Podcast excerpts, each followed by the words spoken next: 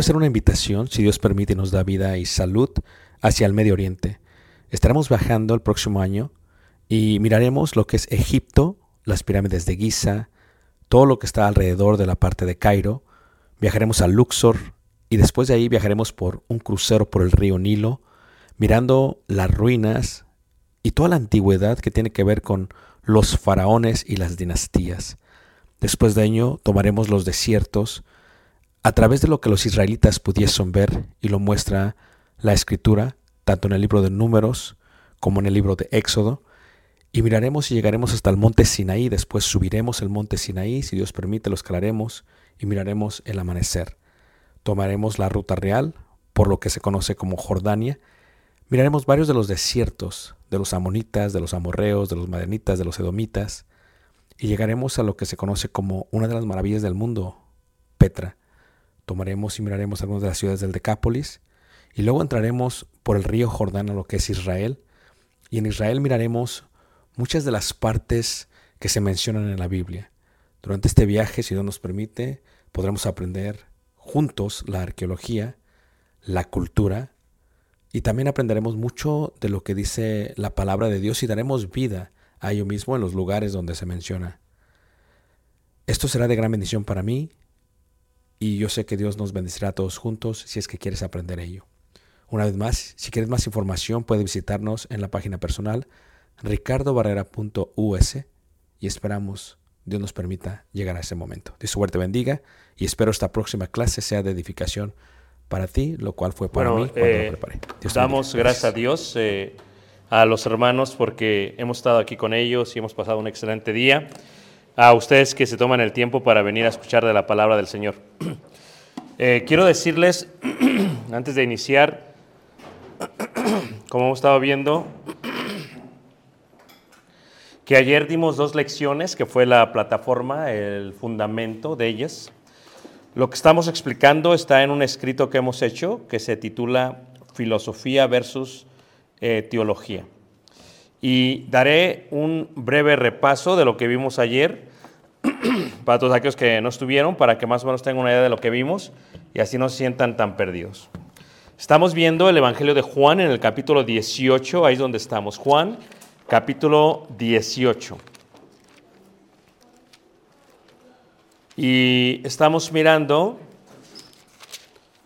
eh, lo que el tema, eh, la verdad. Juan eh, 18. Una de las primeras cosas que, que entendemos que queremos entender fue el concepto de lo que es la verdad. El día de ayer vimos que Poncio Pilato, en el versículo 37, le dijo entonces Pilato, luego eres tu rey. La retórica que se utiliza aquí es un instrumento que se utilizaba mucho en la filosofía griega.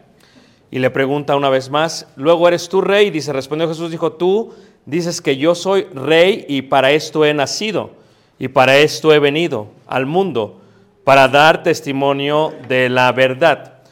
Y entonces, lo primero que estábamos viendo el día de ayer, si ustedes recuerdan, es el concepto de lo que es la verdad. Primero, este Poncio Pilato le preguntó claramente a él y le dijo Pilato, ¿qué es la verdad? Jesús vino a dar testimonio de la verdad.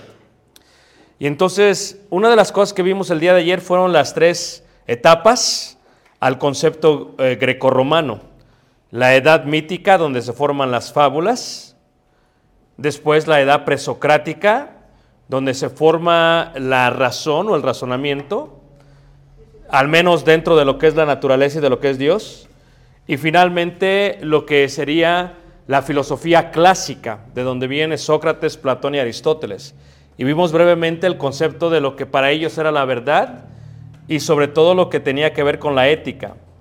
La ética es el concepto de tomar el conocimiento y responder hacia él. Y al responder hacia él, nosotros decidimos si hacemos o no el conocimiento que hemos recibido. Y a esto se le llama eh, el estudio del conocimiento, lo que le llaman ellos la epistemología. Es epistos es conocimiento, logía es estudio, el estudio del conocimiento. Todos tenemos conocimiento y el conocimiento que recibimos de nuestros padres, de la comunidad, de la ciudad, del país donde vivimos, es lo que practicamos. Y lo que practicamos es lo que consideramos como la verdad, y eso es lo que es ética. Vimos que quien practica la verdad se le llama o se le dice justicia. Ahora, no solamente vimos eso, vimos también el concepto de lo que es la verdad en cuanto a la eternidad. Jesús dijo, he venido a dar testimonio de la verdad. Si Jesús vino a dar testimonio de la verdad, lo primero que tenemos que entender es que la verdad ya existía desde la eternidad. La verdad no es un concepto que existe después del conocimiento. Es un concepto que existe antes del conocimiento. Antes del conocimiento o igual a ciencia, la verdad ya existe. Y si Jesús vino a dar testimonio de la verdad, indica que Él vino a presentar lo que ya existía antes de lo que nosotros podemos ver. Y vimos el concepto de lo que fue el planeta Tierra y dijimos, Dios creó los cielos y la tierra. Y cuando crea los cielos y la tierra, empieza a crear cosas abstractas, cosas que se pueden ver.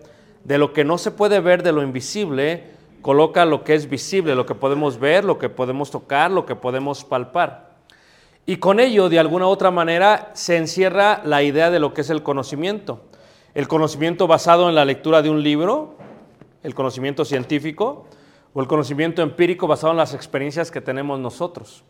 Y entonces, ¿qué sucede? Dios decide poner en el jardín del Edén lo que es el árbol del conocimiento, el árbol de la ciencia, ciencia y conocimiento lo mismo, el árbol de la ciencia del bien y del mal. Dios no creó el mal. Eso no indica que Dios no sepa lo que está mal. Y lo que veíamos ayer era el concepto del contraste. Si hay verdad, hay mentira. Si hay algo bueno, hay algo malo. Si hay algo santo, hay algo inmundo. Si hay algo divino, hay algo diabólico. Es un concepto de contraste. Esto es, si hay verdad, entonces tiene que existir la mentira.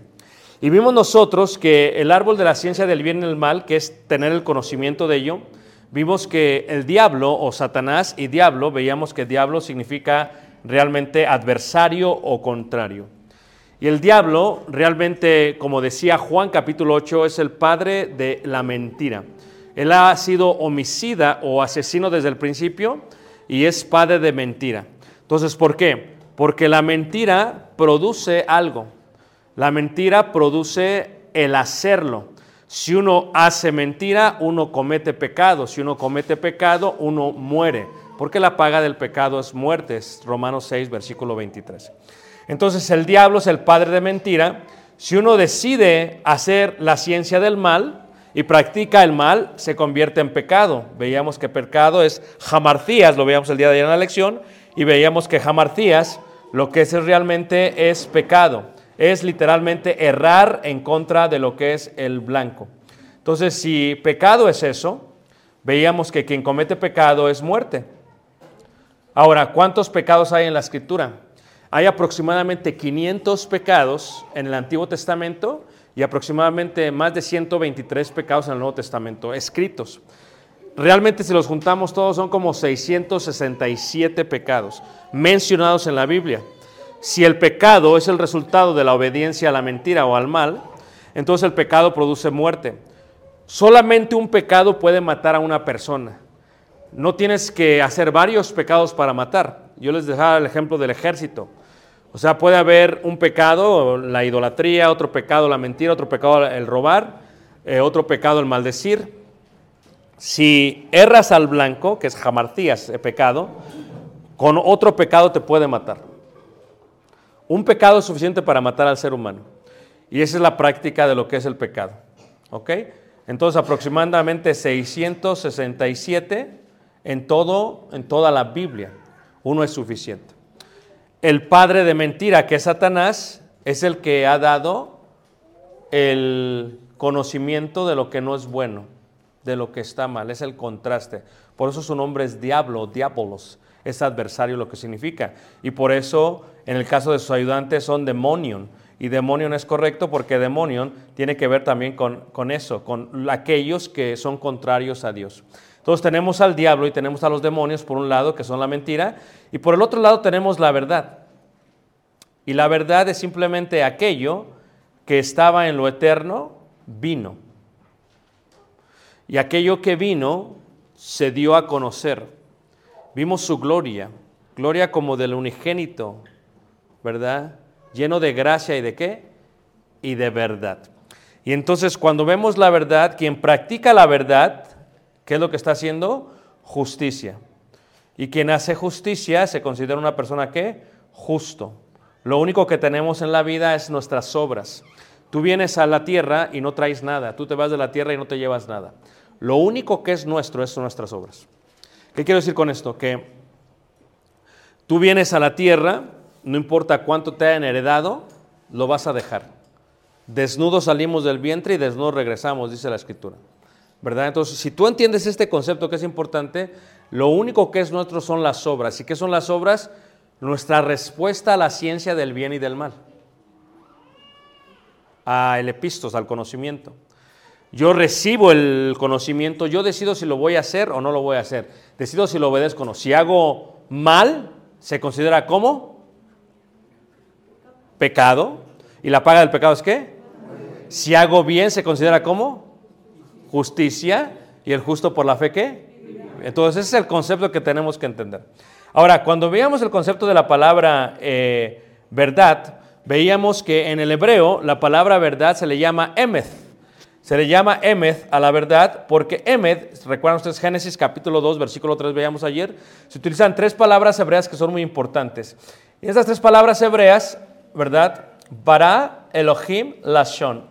Y Bara tiene en la última letra es la Aleph.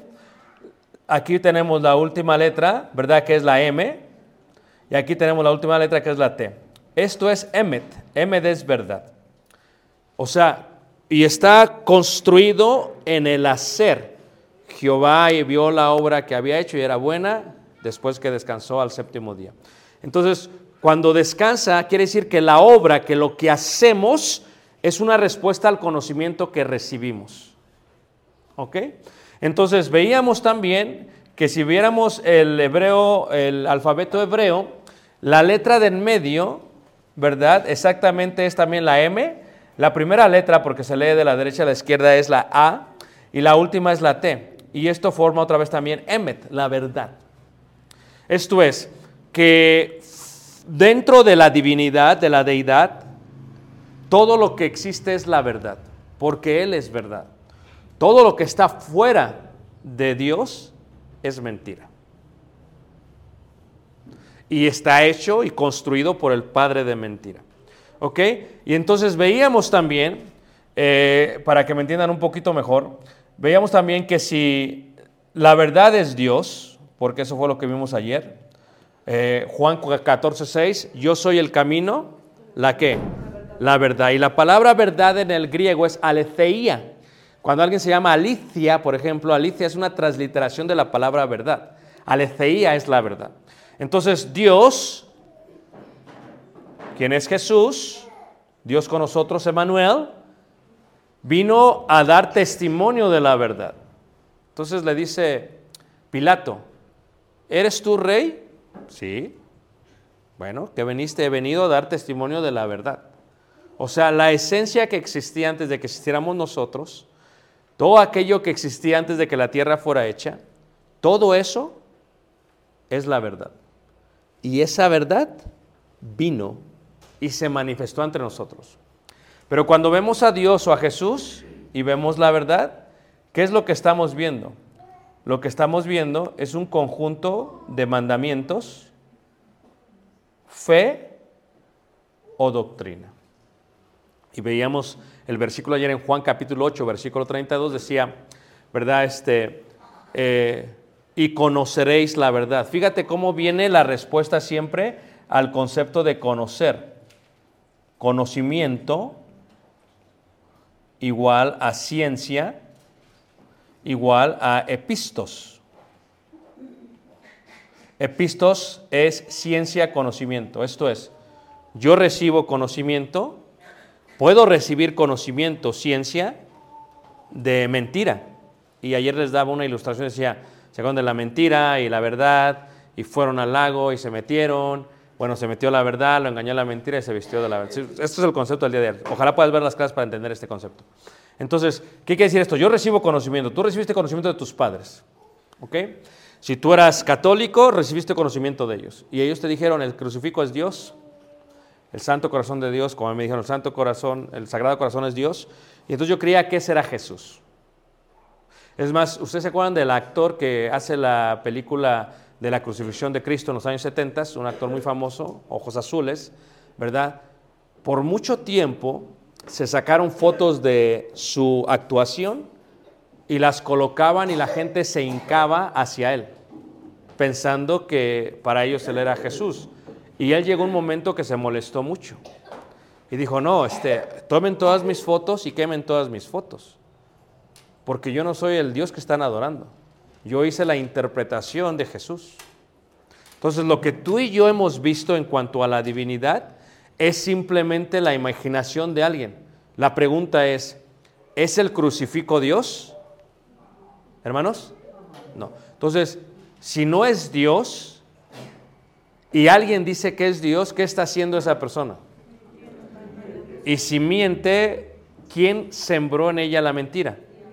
Entonces, es difícil decir, el diablo sembró en mis padres esa mentira, pero hasta que uno viene a conocer de la palabra de Dios o de la verdad, uno empieza a diferenciar entre lo que está bien y lo que está mal. Entonces, esto es la respuesta al conocimiento. Tú conoces, por lo tanto, si tú conoces, tú respondes hacia ese conocimiento. Tú vas a responder hasta ese conocimiento. Levante la mano que me está siguiendo. Okay. Ahora, una de las cosas que se ven o que se entienden en cuanto al conocimiento, que es algo muy interesante, es el concepto de la luz y la oscuridad. O sea, cuando hablamos de la luz y la, oscuridad, lo que entendemos es que la oscuridad no existe. Es la ausencia de la luz. Si la oscuridad existiese, la luz no pudiese echar la oscuridad. Antes aquí no entendíamos. Entonces, ¿qué es lo que hace Dios? Dios compara la verdad, compara la verdad ¿Con qué? Compara la verdad con luz. Es lo que hace Dios. ¿Okay? Entonces, Jesús dijo, yo soy la luz del mundo. Si alguien me sigue, no andará en qué. Ahora, ¿cómo yo sé que sigo a Jesús? Porque veíamos ayer también que hay muchos Jesús en la tierra, como el Sagrado Corazón es un Jesús, como el crucifijo es un Jesús. Si tú viajas, por ejemplo, a África, en las iglesias católicas romanas, tienen al Jesús y lo tienen negro. Si tú viajas, por ejemplo, a la India, lo tienen indio. Si viajas a, a- China, lo tienen chino. ¿Por qué? Porque uno, el artesano lo que hace es que se imagina a Dios y si el artesano nunca ha salido de su rancho, se lo va a imaginar de esa manera. Porque ese es el conocimiento que él tiene. Y cuando él lee la escritura y habla de Jesús, trata de imaginarse cómo es Jesús. En el siglo XV fue lo que pasó aquí. Como la Virgen María era totalmente blanca para el español que nos conquistó, entonces no había una representación genuina del mestizo, del indígena, con aquella que era blanca. Entonces, ¿qué hacen? Se inventan la Virgen de Guadalupe, una virgen, una mujer indígena en su totalidad. Y si alguien nunca viajó hacia España, para ella la Virgen no podía ser blanca porque había mucha gente blanca en aquellos tiempos. Cuando llegaron los franceses en la parte norte y cuando llegaron ellos y los agarraron como esclavos algunos, entonces por eso la gente del norte es blanca. Pero estamos en Michoacán y así como yo veo no hay muchos rubios entre nosotros cosa que no ocurre en el norte, en, en la parte de Chihuahua, por ejemplo, en la parte Sonora, en la parte de Coahuila, gente más alta. Simplemente tiene que ver con ello. Entonces se inventan esta idea de la Virgen de Guadalupe, totalmente indígena, pero no lo es. Y entonces yo de pequeño, ¿verdad? Y ahorita fuimos al mercado aquí de la Piedad, muy interesante, y en el lugar donde estaban, estaban comprando veladoras para atraer los clientes. Y llegó una, una mujer, que me imagino tiene un negocio, y dice, me da una veladora para atraer clientes. Y sacan la veladora y dice, para atraer clientes, y ella, dentro de su concepto de lo que es la verdad, ¿quién le enseñó eso? Alguien le dijo eso, y la puso y llegó un cliente y pensó que eso es la verdad. Porque la verdad es la respuesta a la experiencia humana pero esa no es la verdad divina. Entonces, cuando yo era pequeño, ¿quién fue católico? Aquí levante la mano. De hueso colorado, no de boca colorada. ¿Algunos? En México, en la Ciudad de México, por ejemplo, está, eh, la, la Basílica de Guadalupe. Entonces, ¿qué pasa? Llega la gente y se hinca. Entonces, en casa nosotros teníamos una imagen de la de Guadalupe, enfrente teníamos un altar. En cualquier cuadra de Ciudad de México tienes altares a la Virgen de Guadalupe. Y entonces cuando tú eres niño y vas creciendo, te dicen a alguien, esa es la Virgen de Guadalupe, es la mamá de es la madre de Dios. Entonces tú es el conocimiento que recibes. Creces creyendo que esa imagen es la madre qué? Y por lo tanto, si tú la tocas, tienes que tener reverencia. Llegas hacia eh, lugar, a la parroquia y, y agarras y te persinas, porque eso te enseñaron. No puedes pasar sin persinarte porque te va a ir mal en la vida. So, son conceptos, son enseñanzas humanas basadas en mentira. Entonces, la luz es, se muestra en la escritura como Jesús. Yo soy la luz, yo soy la verdad. Pero la luz, si no se lleva, eh, seguimos en obscuridad. Esto es, tú puedes recibir el conocimiento, pero si el conocimiento no se practica, no se hace obras, porque lo único que tenemos en la vida son nuestras obras, es lo único que somos dueños. ¿Ok? Si tú tienes una casa hermosa, nadie sabe para quién trabaja. Hermano eh, Gustavo, ¿tú tienes una casa? ¿Es tuya? Nadie sabe para quién trabaja. Yo no soy profeta, pero vamos a decir que queda viuda tu esposa. Tres años. Se casa. ¿Te gustaría que fuera a vivir a tu casa? Es una pregunta fácil, ¿sí o no? ¿Tú crees que no? Pues déjame decirte algo, no tendrás control. Eh, había una- un hermano en Texas, le prometió a su esposo un viaje a Europa. Ni a Uruapan, Michoacán la llevó. Europa decía. Y ahorraba y era eh, tacaño, ¿como quién? ¿Como los de dónde? Yo no lo dije. Entonces, eh, eh, eh, eh, entonces, ahorrando, su esposa se enferma y muere. Y no la pudo llevar. Antes del año se casó. Y los hijos estaban molestos con él. Porque antes de que el año se acabara, ¿dónde estaba el hermano? En no en Uruapan, en Europa. Paseándose con la nueva qué? Nadie sabe para quién qué. Muy bien. Entonces las obras son nuestras. Esto es mi obra, es la respuesta al conocimiento. Ahora, yo creía que la imagen de la Virgen era la Madre de Dios. Era lo que yo creía. Cuando veo la escritura y me doy cuenta que María se considera una sierva, que María no es indígena, no es mestiza, que María es totalmente judía, acepto que María no es la María blanca de España, ni la María negra de África, ni la María indígena de México. Tengo que aceptar la verdad. Y tengo una opción. O me sigo inclinando ante la imaginación de alguien, o empiezo a reconocer que María es simplemente una discípulo de Jesús, también. Y esa es la verdad. Entonces, mis obras son que dejo de persinarme, dejo de hincarme y de esa obra yo ya soy dueño. ¿Todos me están siguiendo? Ahora, es luz, la verdad es luz. Y la verdad es el conjunto de qué? De mandamientos.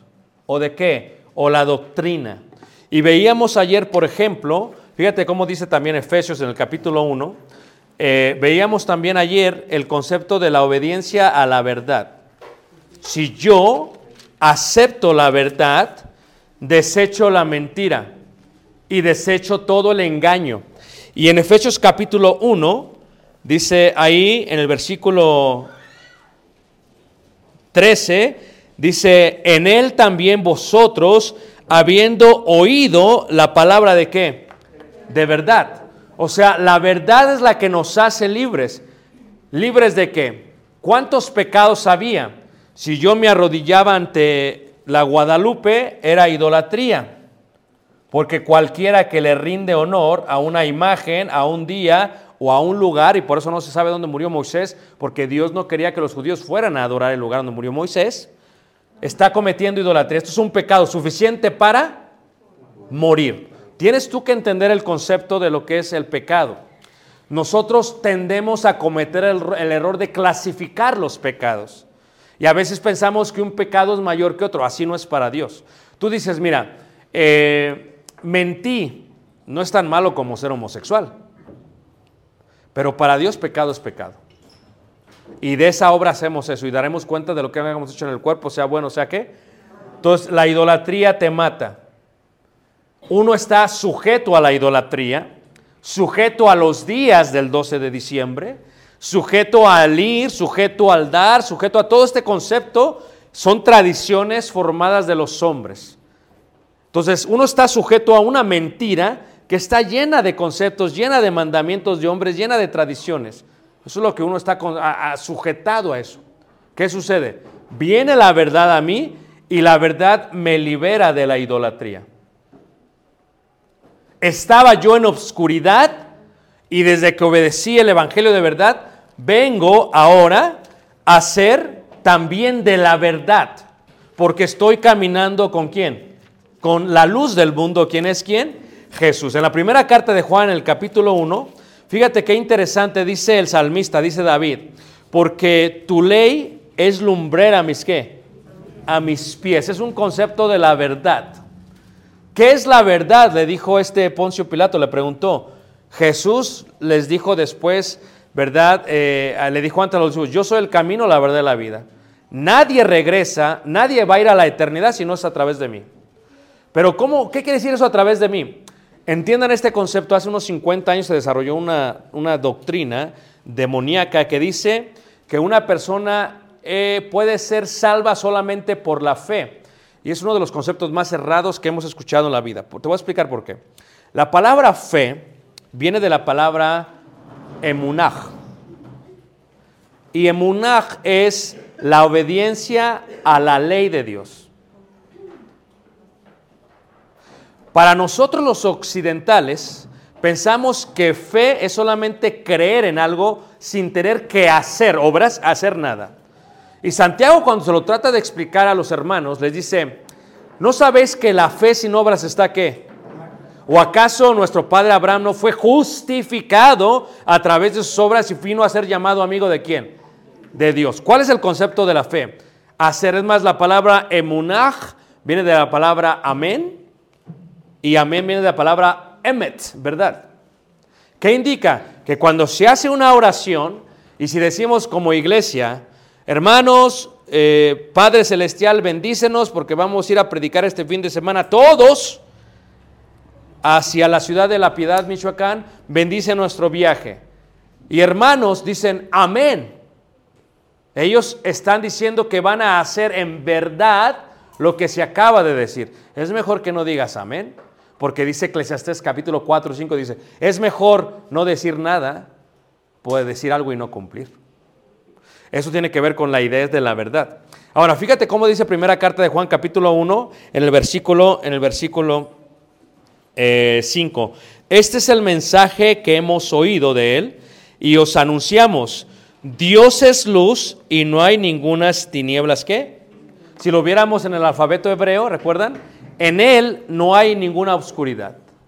En él solamente hay luz. En él solamente hay emeth. En él solamente hay verdad. Fuera de él no.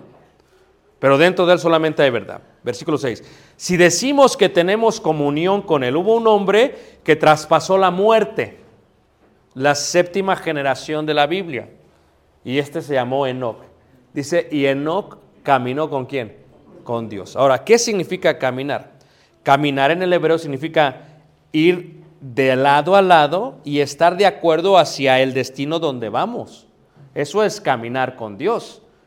Por eso dice el profeta Amós, ¿podrán dos andar juntos si no estuvieran de acuerdo? No. Entonces tú vas caminando con Él, voy caminando con Dios. Estoy de acuerdo con Dios. Si Dios dice a la izquierda me voy con Dios, a la derecha me voy con Dios, agáchate me agacho con Dios. Todo lo que diga Dios hago, eso es caminar con Dios. Si yo digo que tengo comunión con Él y andamos en tinieblas, mentimos.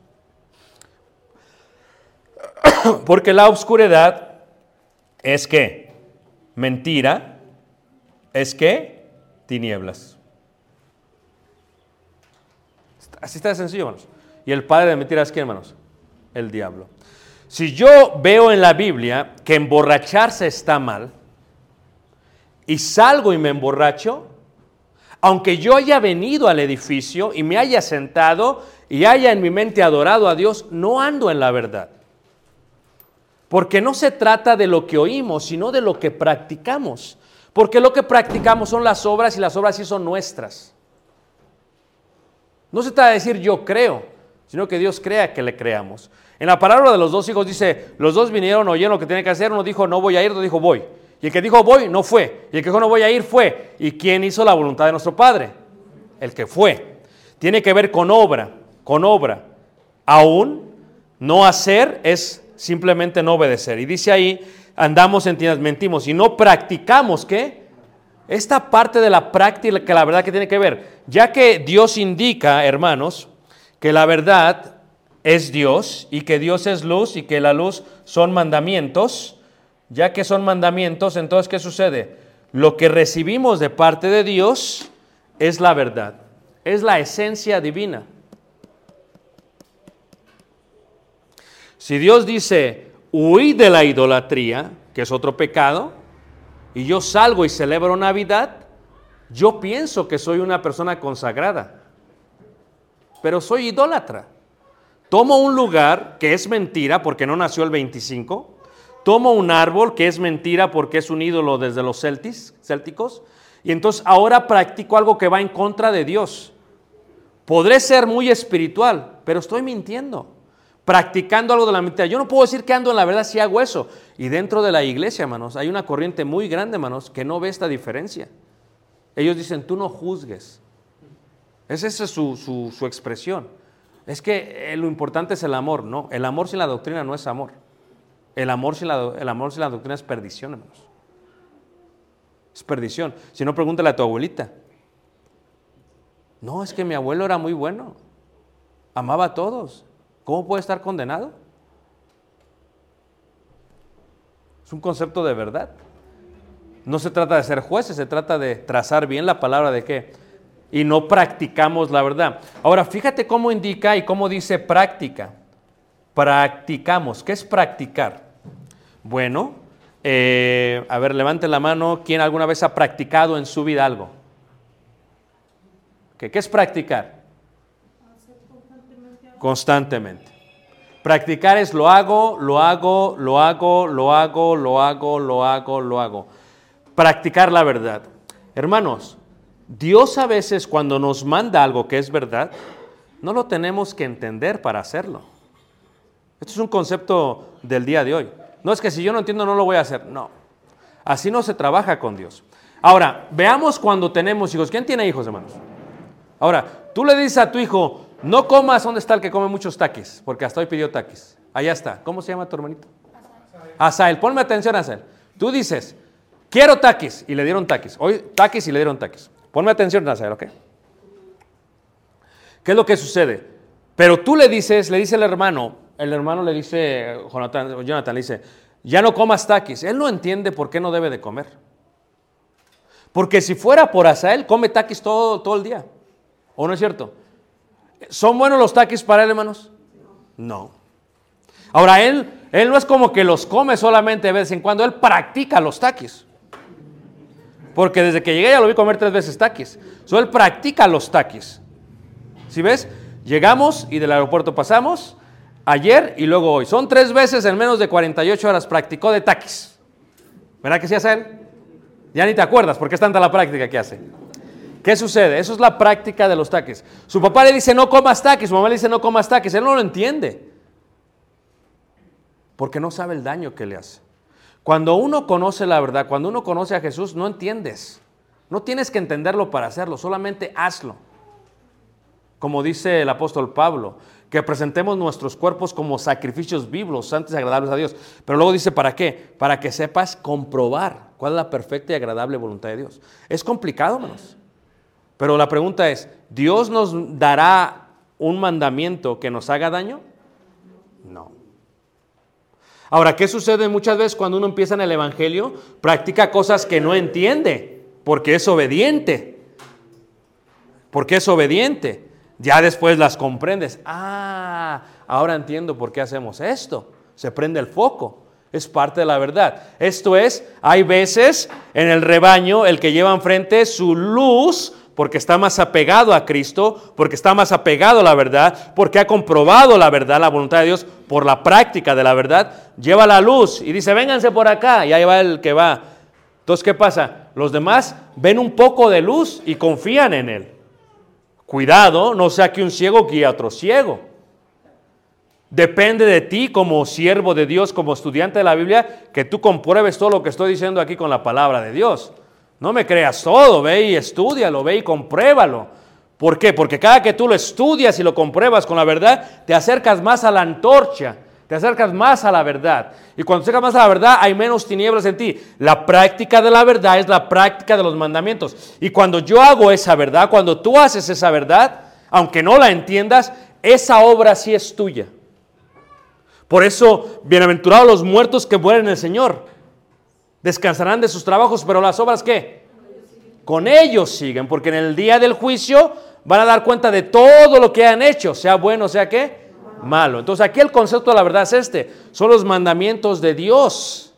El concepto de los mandamientos. Sigamos leyendo ahí en el versículo, en el versículo, eh, eh, capítulo 2, versículo 3. Y en esto sabemos que nosotros le conocemos. ¿Cómo sé si yo le conozco? Si guardamos qué?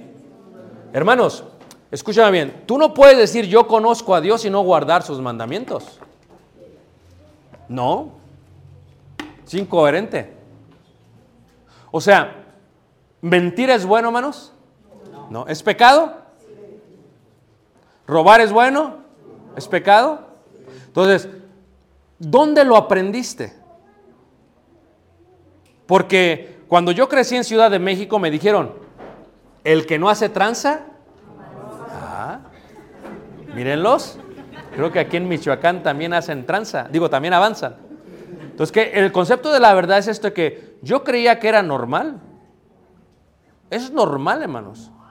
Mira, estuvimos en Japón hace unos días y es increíble, hermanos, porque toda la ciudad de Tokio, hermanos, que es mucho es la ciudad más poblada de todo el planeta, mucho más que Ciudad de México, hermanos, limpio, hermanos. Increíblemente limpio, no ves chicles, nada. Y el concepto es ¿por qué? Y entonces yo traía un chocolate, me lo comí y empecé a buscar un bote de basura y no hay botes de basura. No hay. Y entonces le dije a mi sensei, le dije, oye, ¿por qué no tienen? Dice, no, es que mira, ¿cómo te explico? Dice, ¿quién, quién, de quién es esa basura? Dije, mía hasta que la tiro. Le digo, no, no, no, piénsalo. ¿De quién es la basura?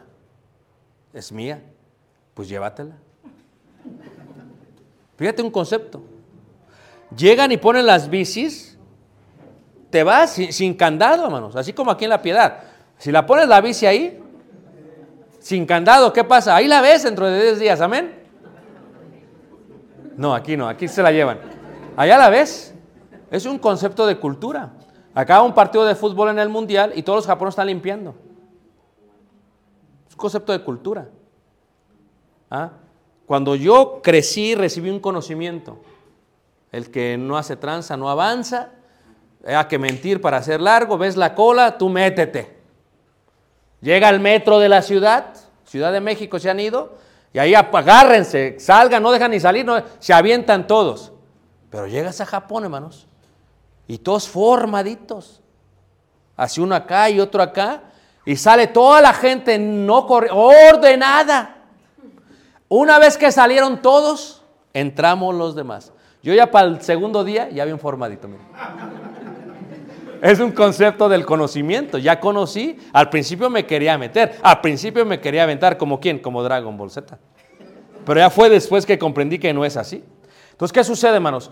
Esto me da un conocimiento. ¿Qué es lo que está bien y qué es lo que está mal? Entonces, si yo hago lo que está mal, lo practico. A veces nosotros practicamos cosas que están mal y no nos damos cuenta. Pero cuando leemos la escritura, cuando vemos la verdad es eso. Si yo digo le conozco a Jesús, tengo que guardar sus mandamientos. Por eso es incoherente que veas un hermano que deja a su mujer y a sus hijos y siga predicando el Evangelio. Esto es totalmente incoherente, hermanos. O sea, ¿en qué mente cabe que una persona que deja a su mujer y a sus hijos pueda predicar el Evangelio de la verdad? Es incoherente. No hay coherencia espiritual. ¿Qué estoy diciendo con esto? A veces dejan a su mujer y a sus hijos y van y mantienen los hijos de alguien que no son ni sus hijos. Y son hombres de fe. Es incoherente que se roben la ofrenda y que digan que son hombres de Dios. Judas se robaba la ofrenda, hermanos. O el tesoro, o, lo que les daban. Entonces, estos conceptos son, ¿cómo puede ser? Esto tiene que ver con ética, con integridad. Es el concepto de, yo digo que lo conozco, guardo sus mandamientos. Versículo 4. El que dice, yo le conozco y no guarda sus mandamientos, el tal es qué? Y la verdad, y almed, y alecia, aleceía, y la aleceía, la verdad no está en él. Así de sencillo, hermanos. Yo digo le conozco, pero no guardo sus mandamientos. Fíjate la relación. Si la verdad que, se que vino a dar Jesús testimonio de la verdad, la esencia de la verdad, que Él es la verdad, no la guardamos, yo no le puedo conocer porque no vamos caminando juntos. No vamos caminando juntos. Imagínate, yo voy con Jesús, así vamos caminando, y de pronto, ah, deja vengo y como que me voy a bailar. Otra vez sigo, ah, deja vengo, me voy a romper esto. No, o sea, no puedo ir con Él porque es incoherente. Es lo que está diciendo Juan. Y, lo tiene, y Juan está hablando de la comunión y de la luz. Dice, como dice ahí en el versículo 4, dice, y la verdad no está en él, pero el que guarda su palabra, en este verdaderamente el amor de Dios se ha perfeccionado. Si el amor puede suceder sin la doctrina, ¿por qué Juan indica que los mandamientos y el amor están intrínsecamente unidos? ¿Sabes qué dicen la, religión episcopal? Dice, bueno, si, si dos hombres se aman, los casamos. Es lo que dijo apenas el Papa. Es el concepto de la mentira. O sea, ¿cómo puedes tú decir que si dos hombres se aman? Tú no entiendes este concepto porque ya- ayer veíamos entre el homosexualismo que sus mismas partes genitales, ¿qué hacen? Desechan la propia verdad que hay en ellos. Lo que veíamos ayer. Entonces, ¿qué está diciendo aquí? Pero el que guarda su palabra, en este verdaderamente el amor de Dios se ha perfeccionado. Creer a Jesús, en el nombre de Jesús, o sea, en el que Él es el Hijo de Dios, es la primera parte. Pero no se trata solamente de eso, sino de seguir guardando lo que Él nos enseña. Y yo les decía ayer, cuando uno empieza, hermanos, fíjate, cuando uno empieza con Dios, pues te sabes el Evangelio. Y luego empiezas a, llenar más material. Y, y tu conocimiento empieza a elevarse, a crecer. Entre más conoces, más responsabilidad tienes. Porque conoces más a Dios. Se supone que entre más conoces deberías de tener más temor. Pero ¿cuántos mentirosos hay el día de hoy, hermanos, que no le tienen temor a Dios aunque conocen? Porque no se basa de conocer. El temor no se muestra por el conocimiento. Sí, sí, el principio de la sabiduría es el qué. Yo hago esto porque sé que Él existe, aunque nunca le he visto. Y entre más voy creciendo, más conozco de la palabra de Dios, más sé lo que Dios pide. Me pide cómo ser padre, me pide cómo ser hijo, me pide cómo ser hermano, me pide cómo ser esposo, me pide cómo... Entonces, todo esto que yo voy añadiendo, hermanos, ¿cuál es mi... ese conocimiento que yo tengo una respuesta a ese? ¿Lo hago o no lo hago? La verdad, yo nunca la afirmo. La verdad es verdad sin mí o conmigo. Porque la verdad es Dios. En pocas palabras, yo sin Dios soy nada, pero Dios sin mí sigue siendo Dios. Entonces, Dios no me necesita a mí para comprobar su verdad. Dios sin nosotros sigue siendo veraz. Por eso lo dice el profeta, ¿verdad? Él no es hijo de hombre para que se arrepienta, ni tampoco para que, ¿qué? Mienta. Entonces, Él no me necesita a mí para comprobar la verdad. Él es verdad. Y la verdad la manifestó a través de sus mandamientos. Si yo los guardo, le conozco. Versículo 6. El que dice que permanece en Él, debe andar como el que ando. Entonces hay una relación intrínseca entre el conocimiento de los mandamientos de Dios. Yo, hermanos, hay cosas que yo hice porque obedecí, aunque no las entendía. Claro, con el tiempo ya las comprendo. Nunca he estado ahí sentado y yo cuando doy seminarios damos como de 40 horas a la semana. Y ahí como por la hora 25, la hora 26, ¿verdad? Empiezo a ver los foquitos de la gente como, le entendí. Y les digo a veces, ¿quién le entendió? Y algunos hermanos. Y en su mente están, ¿quién sabe qué dijo el hermano? Pero bueno, yo la levanto para que no me pregunte. Hermanos, ¿quién sabe si le entendimos? ¿Sabes cómo lo decía Jesús? El que tenga oídos, ¿qué? En hebreo era Shema, es ve y obedece. Ah, ¿Entendiste? Ve y obedece. Porque hasta que obedeces indica que entendiste. Pero aunque no entiendas, ve y hazlo. Ve y hazlo. Y después lo vas a comprender. A ver, ¿te gustan los taquis? No, no, sí te gustan. Porque hasta nos desviamos para ir a la tienda por tus taquis. Es más, creo que hasta en tu camisa todavía están los otros taquis aquí, ¿o no? Es fresa. Es fresa, bueno, está bien. Está bien. ¿Y acá también es fresa? Es chocolate, bueno. Ah, ya. Pero los taquis no. Muy bien. Cuando él crezca y le pase factura al cuerpo, va a decir, ¿para qué comí tantos taquis? A ver, hermano, ¿a usted le gustan los taquis? Ni sabe.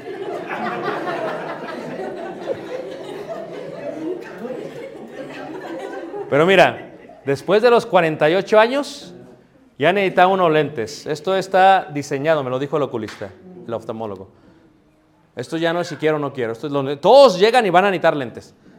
O, o teléfono para luego hacerle así para ver, porque no van a ver. Empieza de cálculo. Luego viene que la presión. Luego viene que el azúcar. Los taquis ya no los puedes ver. Si tú no dejas de comer taquis, te van a venir más seguido y más pronto la presión y el azúcar. Pero no lo entiende. Dios a veces nos da mandamientos para que dejemos de hacer las cosas, pero no entendemos. Porque Él mañana va a pedir qué? Sus taquis. Disculpa, mi hijo, es un ejemplo solamente, ok. Tranquilo. Yo sé que tú no te agüitas. Más ni te importa, ¿va? Ahí está. Entonces, ese es el conocimiento de la verdad. Ahora, dentro de esta tercera lección, lo que tenemos que entender es que la luz es una ilustración del conocimiento de la verdad. Quien anda en tinieblas está en mentira. Pero quien anda en la luz está en qué? En verdad. ¿Y anda caminando con quién? Y lo más seguro es que se vaya con quién? Con Dios. Por eso se les llama hijos de la verdad e hijos de la mentira. Hijos de Dios o hijos de él hijos de justicia o hijos de injusticia. Esto lo veremos en la próxima lección. Le doy lugar a su hermano. Gracias por su atención. Dios les guarde y les bendiga.